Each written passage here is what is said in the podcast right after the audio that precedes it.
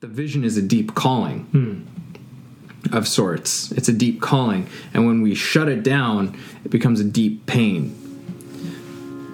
But that deep pain can be transmuted Hmm. into an extraordinarily like e- extraordinary joy Hmm. and excitement when we decide to do something about Hmm. it when we finally go screw this shit you know you've you, it's that moment that you've been you know at your job you're sitting at your desk or you're or you're standing you're standing at a table with like uh, some people who are just treating you like shit taking their order.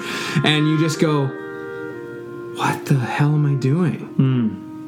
What the hell am i doing? This is not this is not my life. Yeah. this is not what I'm supposed to be doing.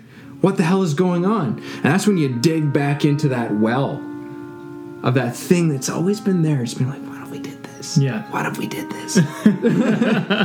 what if we did this? And and you finally give it some attention. You Yeah. go, okay, what if we did this?